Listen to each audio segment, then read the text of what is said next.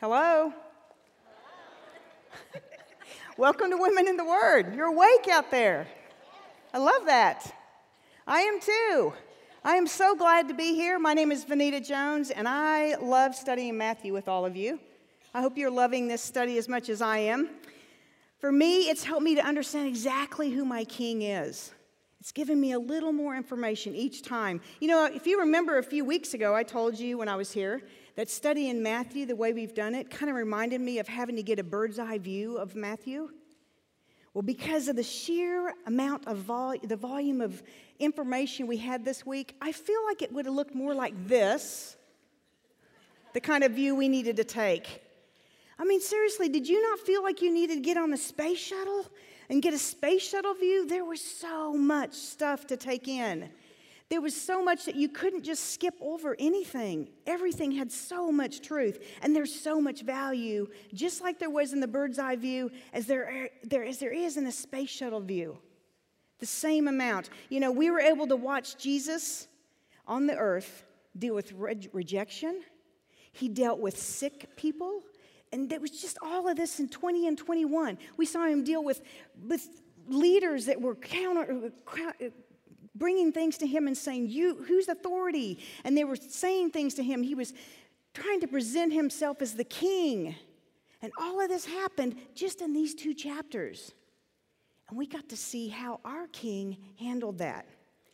You know, when we're standing here on the earth, we look around us, and, and I don't know if you watch the news or read headlines, it's just chaotic. If you want to know just how crazy things are, just read the headlines. That's all you have to do. And, and we look at that and we think, this is so out of control. But when you get that view from way up there, from the space shuttle, and you look down at the earth, what do you see? You see God's beauty. You see just how organized he really is. You see how creative he really is. And, and you don't see all that other stuff that we're dealing with. You see his intelligence, his beauty, his creativity. You know, I read about an astronaut, an American astronaut. His name is James Irwin. He was the pilot for the Apollo fifteen flight. And in nineteen seventy-one, he became the eighth man to ever walk on the face of the moon. And he was the first man to ever drive that little, that little rover, the You know, the lunar rover that kind of bounced around. He was the first guy to ever drive that. And during his three days on the surface of the moon, he had to perform several experiments. And he said one day he was doing this experiment, and, and because time was of an essence, you couldn't stay on that surface very long, he was, he was kind of in a hurry, and things were not happening right. He could not get this experiment to, to come together the way he needed it to. He said, "So I finally did something I hadn't done in years. I prayed." And he said, that very moment, he said, I felt the presence of Jesus like I had never felt him ever in my life. He said, so much to the point that I would look over my shoulder because I felt like he was standing right there telling me what I needed to do as I put that experiment together. And he put it together just like that. And he got off the surface and back in the aircraft.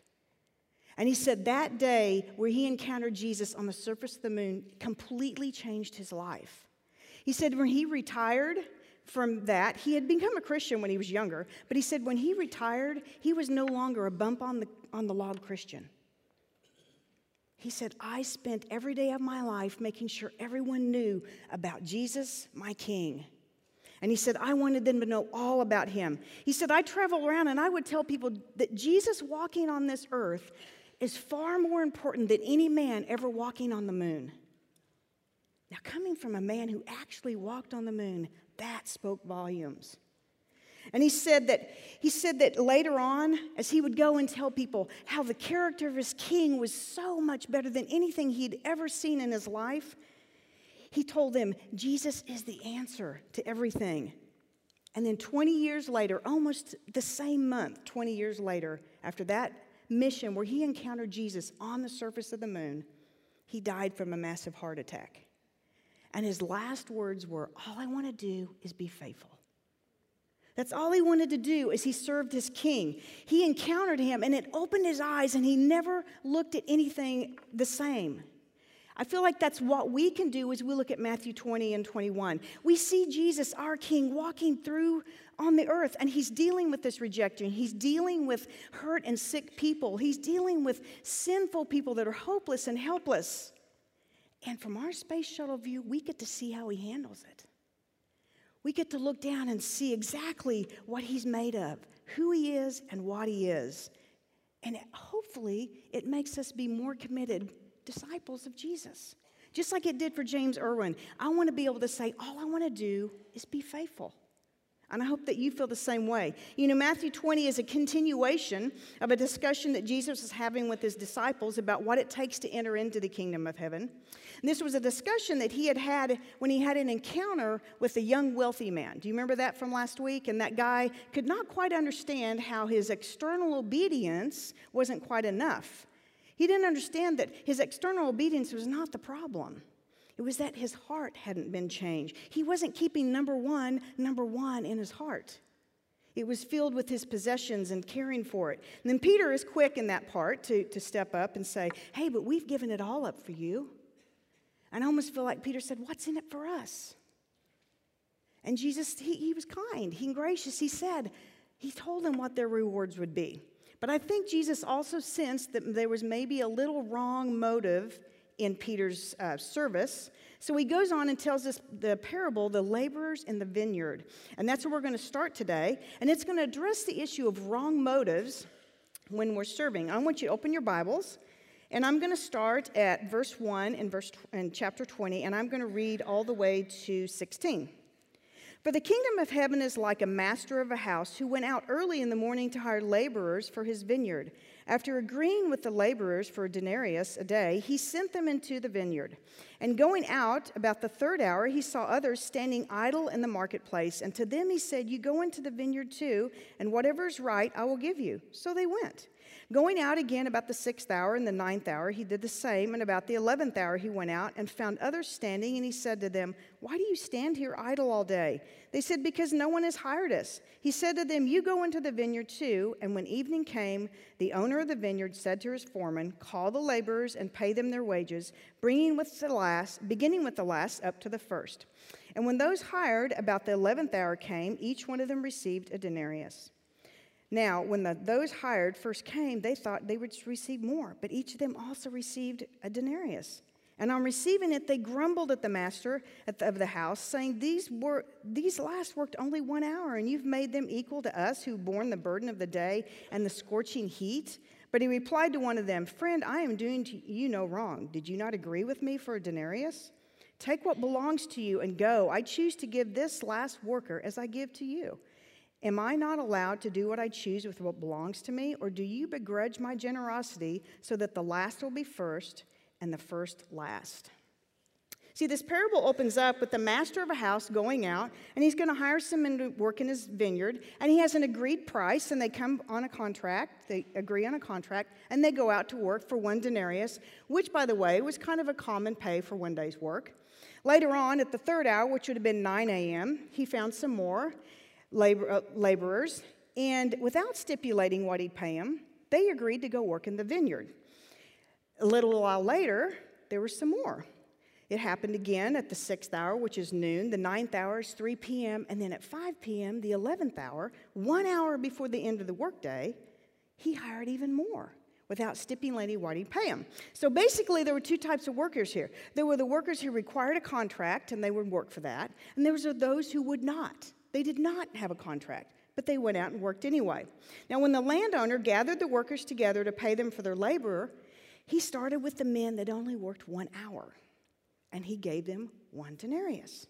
He proceeded to pay each man the same thing. I'm sure those guys at the end thinking, we worked all day, they're going, wow, we are going to take a load of money back today.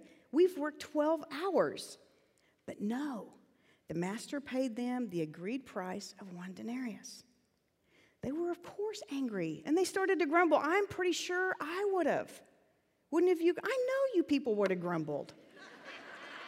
I know it. I would have. I would have said, wait, I've been here all day. But see, this parable is sometimes misinterpreted that it's, it's about our salvation, and we know it's not about salvation because we don't work for our salvation. Jesus has done that work for us. What he's talking about is our attitude in our service. How do we serve others? See, in this parable, there were workers who, because they didn't truly trust the fairness of the master, they required this agreement. They wanted to make sure they were going to get paid for what they were doing. And then there were those workers who, because they trusted the master and his goodness, they agreed to work for whatever he agreed to give them. Now, the workers with the contract were, of course, upset, but they really didn't have any grounds to argue, did they? They had no argument. They'd agreed to work for that one denarius. If they'd have trusted the goodness of the master, they would have known that he would have trusted them, he would have treated them fairly, and they may not, they may have even been given more. Who knows? He would have treated them as fair as he treated the others. Then after explaining, and then after this, he goes in and he tells the, the um, he tells the uh, the disciples, this is what I'm saying. It matters what you're doing in here. This is where it's coming from. What are your motives? Paul addresses this in his letter in Philippians four nineteen. Look on your verse sheet. He's saying here that we can trust in what we're being given. It's our, it's God's best for us. He says, and my God will supply every need of yours according to his riches in the glory in Christ Jesus. He knows what we need, and he will give us what is best. He's infinitely fair and generous. And because of that, we can trust him that he's going to deal with us fairly, and he will give us what is best. It'll be his best for us. Let's continue. I want to read Matthew twenty, um, again, starting at seventeen. I'm going to read to verse twenty-eight. And Jesus was going into Jerusalem. He took the twelve disciples aside, and on the way he said to them, see, we are going up to Jerusalem, and the Son of Man will be delivered over to the chief priests and scribes, and they will condemn him to death and deliver him over to the Gentiles to be mocked and flogged and crucified, and he will be raised on the third day. Then the mother of the sons of Zebedee came up to him with her sons, and kneeling before him, she asked for something, and he said, what is it you want? She said to him, say that these two sons of mine are to set one on your right and one on your left in the kingdom. Jesus answered, you do not know what you're asking. And then he looks at them and he says, are you able to drink the cup that I am to drink? And they said, we are able. He said to them, you will drink my cup, but to set at my right hand and at my left is not mine to grant, but it is for those whom I have, who, who has been prepared, prepared by my Father. And when the ten heard it, they were indignant at the brothers. But Jesus called to them and said, you know that the rulers of the Gentiles lord it over them, and that their great ones exercise authority over them. It shall not be that among you, but whoever would be great among you must be your servant, and whoever must be first among you must be your slave, even as the Son of Man came not to be served, but to serve many, and to give his life as a ransom for many. You know, I don't think it can ever be said that Jesus didn't warn the disciples about his future demise. This is not the first time he's talked to them about what's going to happen. In fact, he's done it several times before. One of them, the first one, is in Matthew twelve forty. It's on your verse sheet. It says, just as Jonah was three days and three nights in the belly of the great fish, so will the man, Son of Man be three days and three nights in the heart of the earth. Now, I get it. That's a little subtle. But they should have known about Jonah, so that would have made some sense to them. But each time he brought it up, he added a little bit more and a little bit more. And the closer he got to Jerusalem, he even gave him more details. And this time, he laid it all out there for him. He said, I'm going to be, this, the Son of Man is going to be delivered over to the chief priests and scribes, and they're going to condemn him to death. He'd be delivered to the Gentiles who would mock, flog, and crucify him. And then he said on the third day, he will be raised from the dead. But I think even though he was so specific this time, I still don't think they truly got it. I don't think they wanted to know exactly that, what, what was going to happen to him. And then after explaining his future, the mother of James and John, I think, is probably the first helicopter mom recorded in the New Testament. Do you think that? I did. Here she comes. She wants to ask Jesus. She said, can my two precious boys, right here, James and John, I would like to have them seated next to you in the kingdom of heaven. Don't you know those boys were like, Mom, stop. Oh, my boys would have been so embarrassed. But she didn't. She went straight to them, and she said, I want them next to you. Specifically, I want them at your right hand and your left hand. See, I suspect she had heard about that discussion that Jesus was having back in Matthew about where the Son of Man would, would sit on a glorious throne, and there would be twelve thrones, and the twelve disciples would sit on them, and they would, would rule over the twelve tribes. Well, she wanted her boys right there, right there. And I, I think Jesus probably was thinking, wow, she is really brave.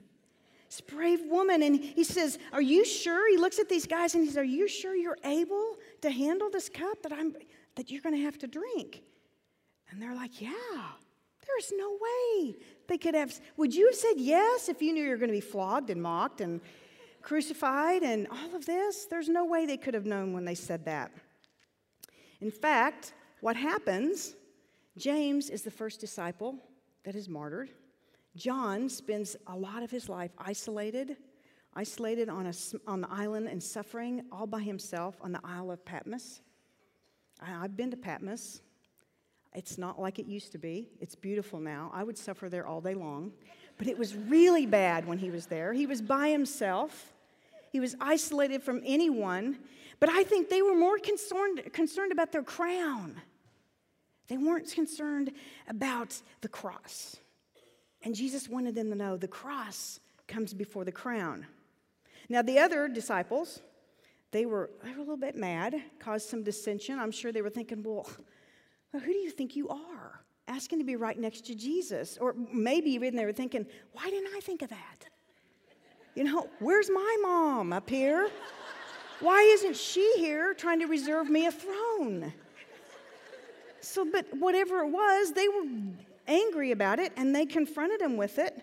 And, and Jesus becomes aware of this friction w- and within the group, and he found this is a perfect opportunity, again, to teach something. He used her request to teach them that being a leader requires that you first become a humble servant. He said the world leaders, lo- they lord their power over people, but that's not how we in the kingdom of God do it. And he said, the key to greatness in the kingdom of God is not being fame, is not fame or wealth or power.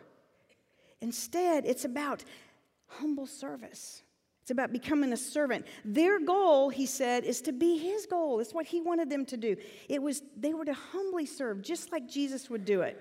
And in verse twenty-eight is the first time that Jesus gives them the reason he must die on the cross. He tells them, I have to die because I came to serve you. I'm going to pay a ransom for your sin. I'm going to become the, he becomes a sinless sacrifice for all of the, all the sins.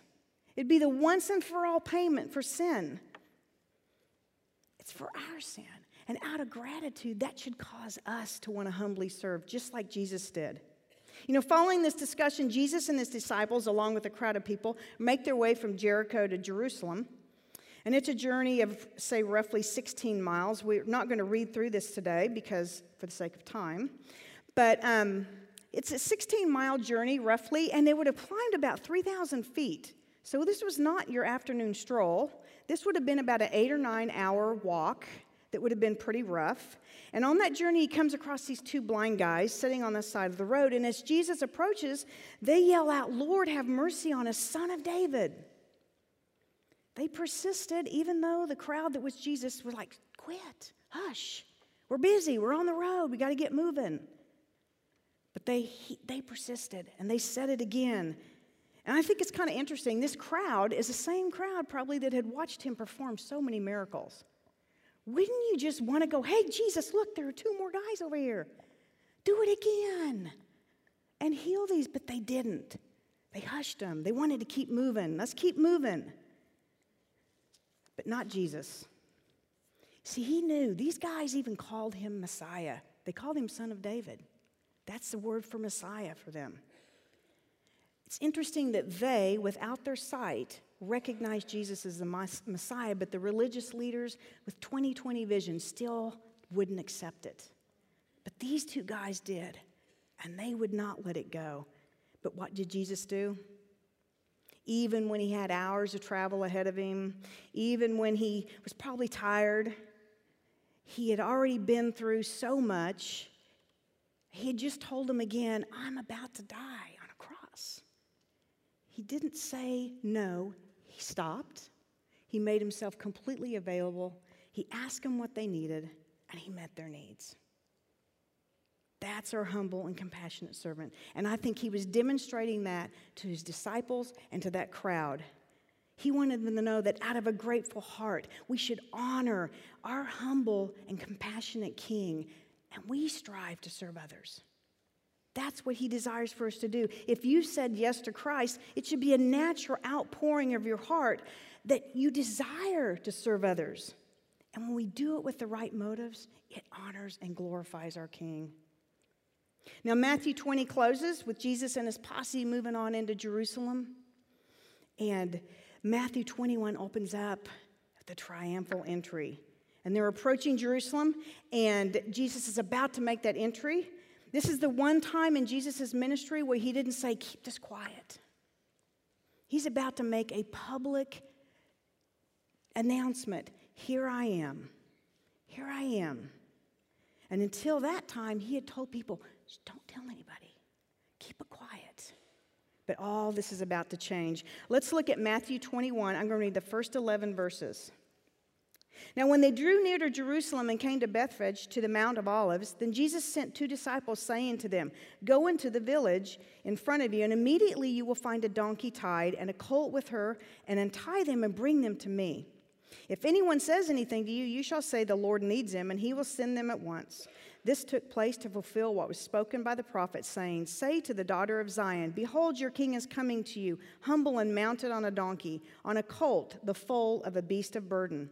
The disciples went and did as Jesus had directed them. They brought the donkey and the colt and put on their cloaks, and sat on them, and he sat on them. Most of the crowd spread their cloaks on the road. Others cut branches from the trees and spread them on the road. And the crowds that went before him, that followed him, were shouting, Hosanna to the Son of David. Blessed is he who comes in the name of the Lord. Hosanna in the highest. And when he entered Jerusalem, the whole city was stirred up, saying, who is this? And the crowd said, this is the prophet Jesus from Nazareth of Galilee. Matthew twenty-one opens up. And it's a setting, is a short distance just outside of Jerusalem, and it's near the slopes of the Mount of Olives. The day is Sunday. It's, it's a Sunday prior to the crucifixion that would occur later in the week. It's a very notable day. We call it Palm Sunday. And Jesus chooses these two unnamed disciples to go ahead of the crowd, and they're to retrieve a donkey and its colt, and it, it would be tied up there waiting for them. Now, he goes on to tell them that there would be a female donkey and her colt, and that the owners would question the disciples, and they would take the donkey and the colt. And then they were to respond with, the Lord needs them, and which would immediately they be given the permission. And Matthew records that this is little curious exchange that goes on is to fulfill prophecy. It's out of Zechariah, Zechariah nine nine. It says, rejoice greatly, O daughter of Zion. Shout aloud, O daughter of Jerusalem. Behold, your king is coming to you. Righteous and having salvation is he, humble and mounted on a donkey, a colt, the foal of a donkey. Now, I would also like to suggest that our all-knowing king was not only fulfilling prophecy, I think he was demonstrating great wisdom as well. See, only knew, he knew not only that he would ride into Jerusalem to fulfill prophecy, but he foreknew that there would be a donkey there, tied up, waiting for him, for his two disciples to come get them. He not only knew that, he knew exactly the words that would be exchanged and exactly how it would come down. Jesus was making another statement also by riding that donkey into Jerusalem. He was not customary for a king to ride into a city on a donkey. The kings of the world at that time, the earthly kings, would have ridden in on a horse or in a chariot, and there would have been all this fanfare, and, and not Jesus. He came into Jerusalem just like he came into to earth. He came quietly and with humility. He came humble, riding on a donkey. And those looking on knew that a, that a donkey, a colt, was a symbol of peace. It didn't get past them, what he was doing. You know, I, wrote a qu- I read a quote. It was recorded in a book called The Minor Prophets. It says that the entrance into Jerusalem on a donkey would never have been done by a false Messiah, because a false Messiah has their mind set on earthly glory and worldly greatness. I think they nailed it. Jesus was not the false Messiah. He was the true Messiah, and he came in like no one else had ever come in. You know, in Mark eleven two, we learn a little bit more information about that cult that Matthew doesn't include in his gospel. Look at your verse sheet. It says, "Go into the village in front of you, and immediately as you enter, you will find a colt tied on which no one has ever sat. Untie it and bring it." No one has ever been on this colt. It has never been ridden. I don't know if any of you grew up on farms or ranches, but if you know anything about riding an unbroke colt, you know you don't just throw your cloak on it, hop on it, and ride off into the sunset. See, it doesn't say, though, in the Scripture that Jesus was thrown off several times, does it? It says that they, they just put the cloak on, he got on it, and he rode into Jerusalem. See, I suggest that that shows Jesus' sovereignty over everything. He rode an unbroke colt into Jerusalem. Jesus, the Son of Man, has dominion over everything seen and everything unseen, and that includes the animals. Look at what's recorded in Job twelve, seven through ten. "But ask the beasts, and they will tell you, the birds of the heavens, and they will tell you, or the bushes of the earth, and they will teach you, and the fish of all the sea will declare to you. Who among all these men does not know that the hand of the Lord has done this? In his hand is the life of every living thing, and the breath of all mankind." Jesus is sovereign over everything seen and unseen, and he was sovereign over that unbroke colt that he rode and tamed it and rode it into Jerusalem. And as he entered Jerusalem, he was greeted with this huge crowd. This would have been a mixed crowd. There would have been people there, Jewish people there, to celebrate the uh, the Passover, as well as it would have been some Gentiles as well. They probably heard about this guy that was doing miracles, and everyone wanted to see what was going on. There could have possibly even been some of the Jewish leaders there watching what's going on. But in this mixed crowd, some was paving the road with their cloaks, and, and that's a sign of submission. Some were waving palm branches, which is a sign of victory. But they were expressing their hope that Jesus would be the one to lead them to victory over the Roman oppressors. You see, I don't think their actions and their words were really exactly what they, they knew exactly what they were doing. You know, their words even proclaimed him to be the king. See, they shout, "Hosanna to the Son of David." So there were some there that were shouting, "Son of David, this is the Messiah. Blessed is he who comes in the name of the Lord. Hosanna in the highest." And by using that name, Son of David, they said, Jesus is our Messiah. He's the long-awaited Messiah. And some were saying, "Hosanna," which means save us now. See, I don't think they fully comprehended the significance of this event. Some of them most likely did understand that Jesus is the Messiah. Some of them didn't. But I suspect they were all confused about what he had actually come to save them from. See, both their words and their actions bestowed honor on their new king, who was finally presenting himself publicly to them. But ultimately, ultimately, most of those that were there, some of them maybe not, but most of them that were shouting Hosanna might have been in that crowd that was actually yelling, "Crucify him," just a few short days later. See, both the Jewish leaders, who were so much more interested in, in their own interest, their power, they had robbed the truth from these the Jewish people, the, Jew, the nation of Israel, and they'd replaced it with their man-made traditions, and Jesus knew this, and it grieved him so. You know, in Luke's account of the triumphal entry, he addresses just how sad Jesus was. Look at that on your verse sheet. It says, "And when he, Jesus, drew near to Jerusalem, and he saw the city, he wept over it." Jesus was grieved over the fact that so many of the people had closed their eyes to who he was and what his mission actually was for them. And many of those people caught up in that emotion, yelling Hosanna, maybe were some of those that will crucify him at the end of the week. Jesus knew that, and it grieved him so. How many times have I stood in church and I worshiped Jesus with my words? And it, oh, it just felt so good to worship him. And I turned around and left that place, and I did not honor him with my words or my actions. I have grieved him so many times by doing that. See, as citizens of the kingdom of heaven, we should completely both inside church and outside church, submit our lives completely to him. He's our wise and sovereign king. We're not just to praise him on Sunday mornings or Thursday mornings, but we're to honor him with our words and our actions everywhere we go. Let's continue reading. I'm going to start at verse twelve and read to verse twenty-seven. And Jesus entered the temple and drove out all who sold and bought in the temple, and he overturned the tables of the money changers and the seats of those who sold pigeons.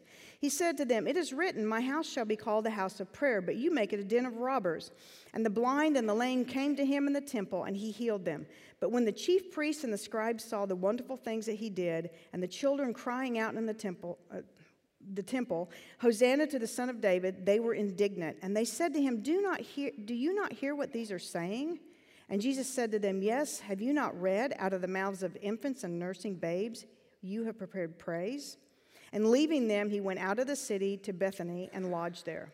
In the morning, as he was returning to the city, he became hungry, and seeing a fig tree by the wayside, he went to it and found nothing on it but only leaves. And he said to it, "May no fruit ever come from you again." And the fig tree withered at once. When the disciples saw it, they marveled, saying, "How did the fig tree wither at once?"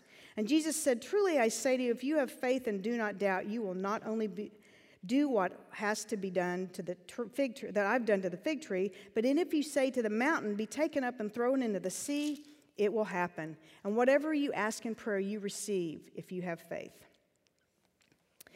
When Jesus entered the temple, he was burning with righteous anger, because the temple had once been a place of prayer, and now it had become this kind of corrupt commercialism that was being done inside there. And here's a little synopsis of what was going on.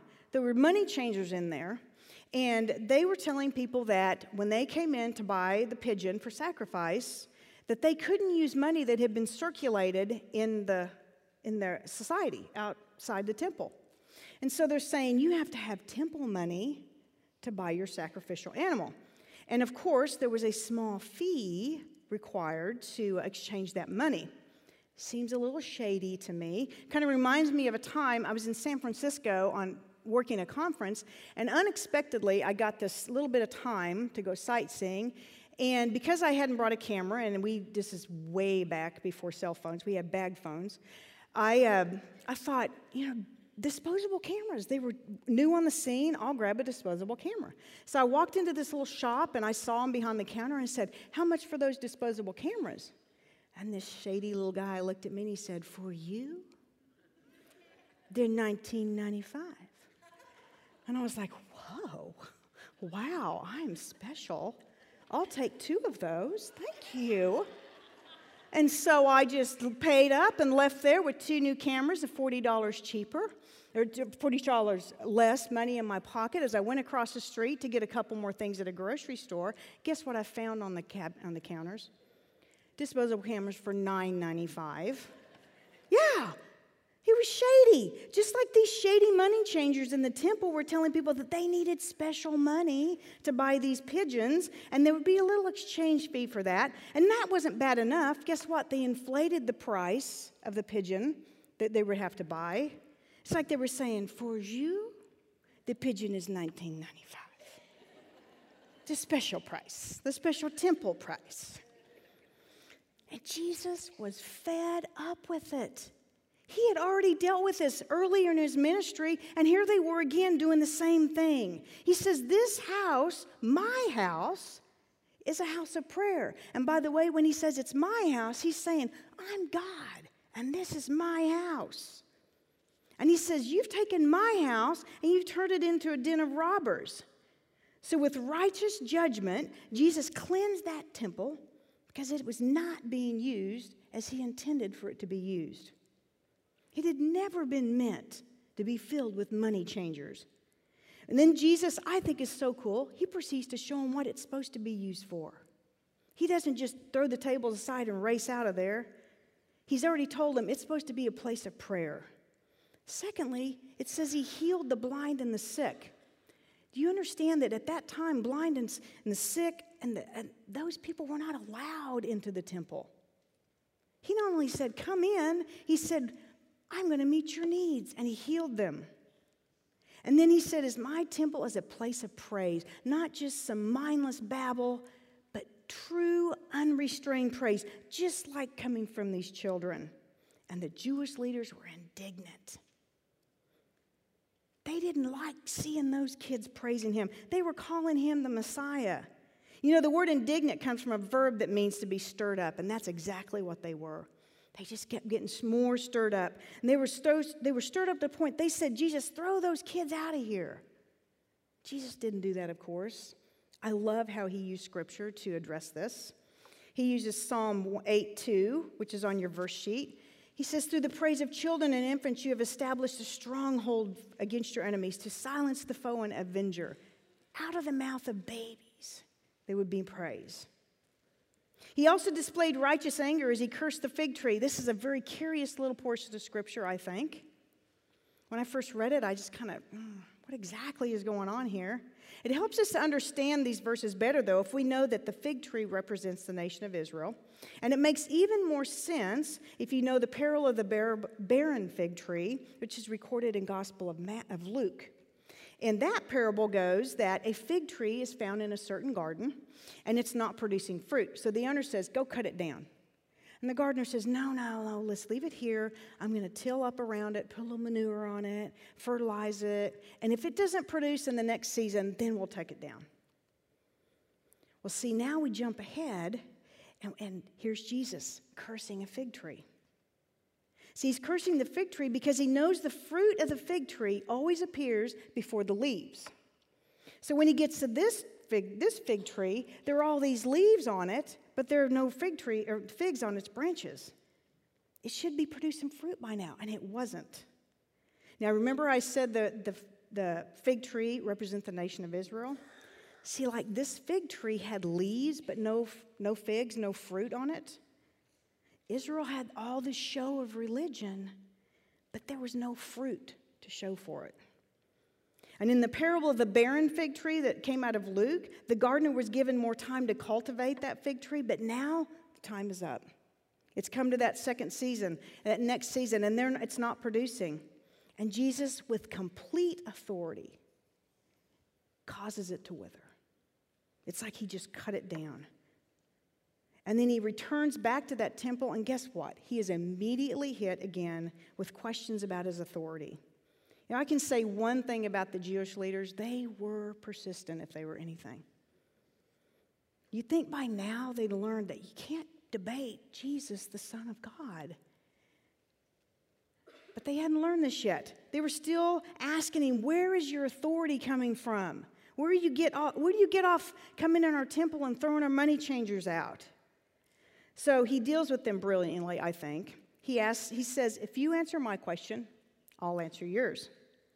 He says, by whose authority did John baptize? By God's authority or man's authority? Brilliant question. It was a brilliant question. He had backed them into this corner because if they answered that by God's authority, then he would say, well, why haven't you accepted his message then? Why are you rejecting it? And if they answered with man's authority, then the crowd was going to be angered because that crowd believed that, that John the Baptist was a prophet of God. He had so brilliantly put him in this pickle. What are they going to do? And you could just see them, they're wringing their hands. How are we going to answer this? And in true spineless form, they went neutral. They said, oh, we don't know the answer to that one. And Jesus said, well, then I'm not answering your question either. See, Jesus, our judge, performed two great acts of judgment. He cleansed the temple of the money changers, and he cursed a fig tree that immediately withered and died. Both these acts revealed great hypocrisy of Israel. And then he brilliantly debated the religious leaders on his authority. He was pointing out to his disciples that he's saying that he is their judge, and if he sees anything in them that would keep them from living this fruit-filled life, he can and he will, with total authority, discipline them as needed to make them fruitful again. Look at Proverbs three eleven through twelve on your verse sheet. My son, do not despise the Lord's discipline or be weary of his reproof, for the Lord reproves him who he loves, and as a father, the son in whom he delights. See, our righteous and authoritative King loves us so much that he disciplines us. And he does it so that we can be disciples who produce good fruit. A good and good fruit is the byproduct of a, a Christian life that is a well-cultivated spiritual life. It's filled with faith-growing experiences, and guess what? It's filled with discipline. Discipline from our King. Let's finish it up, finish up, and we're going to read the last two parables in Matthew twenty-one. I'm going to start at verse twenty-eight and read to the end. What do you think? A man had two sons, and he went to the first and said, Son, go and work in the vineyard today. And he answered, I will not. But afterward he changed his mind and went. And he went to the other son and said the same. And he answered, I go, sir, but did not go. Which of the two did the will of the Father? They said, the first. Jesus said to them, Truly I say to you, tax collectors and the prostitutes go to the kingdom of God before you. For John came to you in the way of righteousness, and you did not believe him. But the tax collectors and prostitutes believed him. And even when you saw it, you did not afterward change your minds and believe him. Hear another parable. There was a master of a house who planted a vineyard and put a fence around it and dug a winepress in it and built a tower and leased it to tenants and went into another country. When the season for fruit drew near, he sent his servants to the tenants to get his fruit. And the tenants took his servants and beat one, killed one, and stoned the other. Again he sent other servants more than the first, and they did the same to them. Finally he sent his son to them, saying, They will respect my son. When the tenants saw the son, they said to themselves, This is the heir. Come, let us kill him and his, take his inheritance. And they took him and threw him out of the vineyard and killed him. When, therefore, the owner of the vineyard comes, what will he do to those tenants? The religious leaders said, Well, he'll put those wretches to a miserable death and let out the vineyard to other tenants who will give them the fruits of their seasons. And Jesus said to them, Have you never read in the scriptures, the stone that the builders rejected has become the cornerstone. This was the Lord's doing, and it is marvelous in your eyes. Therefore, I tell you, the kingdom of God will be taken away from you and given to a people producing its fruit. And the one who falls on the stone will be broken to pieces, and when it falls on anyone, it will crush him. When the priests, chief priests and the Pharisees heard this parable, they perceived that he was speaking to them. And although they were seeking to arrest him, they feared the crowds because they held him to be a prophet. In the last two parables, the sons, Jesus presents a situation in which one son is asked to work in the vineyard, and he says no, but later he changes his mind and he goes to work. The other son is asked to go to work in the vineyard, and he says, yeah, I'll go, and he never does it. Then Jesus poses a question for the Jewish leaders, which of these sons did the father, did what the father asked? And the answer was obvious. The Jewish leaders said the first son. He did what the father wanted him to. See, again, Jesus had painted him right back into that corner. And then he applied it to the religious leaders. You know, some of them had heard the message of John the Baptist, but it had not led them to true repentance. They were like that second son who said yes, but they never followed through.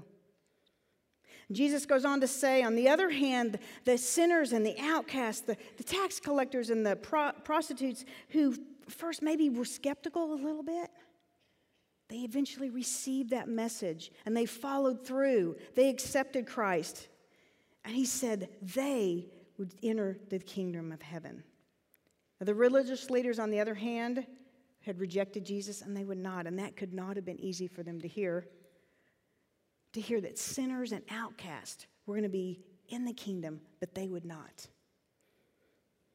Sadly enough, that didn't lead them still to repentance. They continued to fight against it. You know, in the next parable, the parable of the tenants, some of your translations call it the parable of the uh, landowner, Jesus continues this narrative about the rejection of his message, and by the nation of Israel. He uses a vineyard again. The vineyard, of course, represents the nation of Israel, like before. The owner is God, who had carefully prepared Israel to be uh, for his future, fruitful vineyard. And then he turned the care of the vineyard over to the religious leaders, who misused it and had badly treated all of God's prophets. Ultimately, they even killed his son, Jesus. But when asked what they should have, what should happen to the unfaithful t- tenants, they replied, because I don't think they quite got they'd been painted in a corner yet. They replied, well, you need to throw them out. They need to be destroyed and give it to someone who will produce fruit. Well, that's what he was going to do.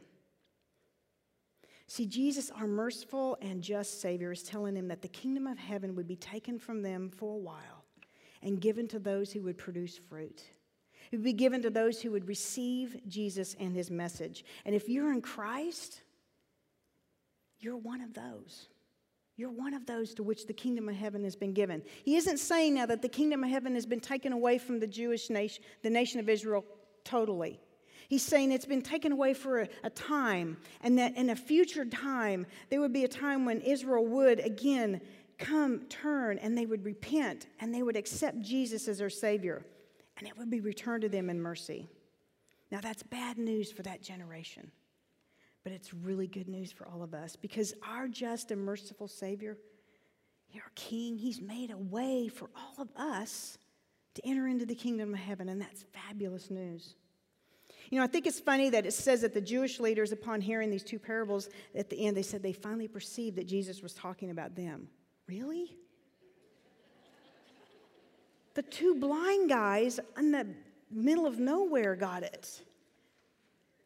These guys didn't get it. But instead of doing what they should have done at that point, receiving that message then, and allowing it to lead them to repentance, they let their pride take the, get the best of them still, and they were so angered, they wanted to have Jesus arrested immediately. But guess what? They were also spineless. They didn't want that crowd to turn on them either, so they didn't have him arrested. They just let it go, and we'll see more what's going to happen. It's going to happen pretty quick as we go into twenty-two. We covered a whole lot of information this week, a whole lot of really important information this week with this space shuttle view, and I hope that, that as you did it, you got to be more familiar with your King. What is he really like? You know, I read a quote by a Soviet cosmonaut who on April twelfth, nineteen sixty-one, became the very first man to ever orbit planet Earth. And upon returning, he was quoted as saying, "I saw for the first time the Earth's shape." He said, "I could easily see from there the continents, the islands, the great rivers, the folds in the terrain, the large bodies of water, the horizon that's dark blue, that smoothly fades into the dark." He said there, he finishes by saying, "There was only one feeling I can express this with: joy." He said it gave him great joy to see that. My prayer is that as you took your space shuttle view of Matthew twenty and twenty-one and saw your Savior, you saw your King this week, I hope that you were able to see that he's fair and generous. He's humble, he's compassionate, he's wise, he's sovereign, he's righteous, he's authoritative, he's just, and he's merciful. He's all of those things, all of which I hope brings you great joy, great joy as you honor your King by serving him with your words and your actions. Please pray with me. Father, we... Uh, Wow, we love you. We love your plan. It is amazing, the plan you set forth. And Jesus, we thank you for following that plan to the T.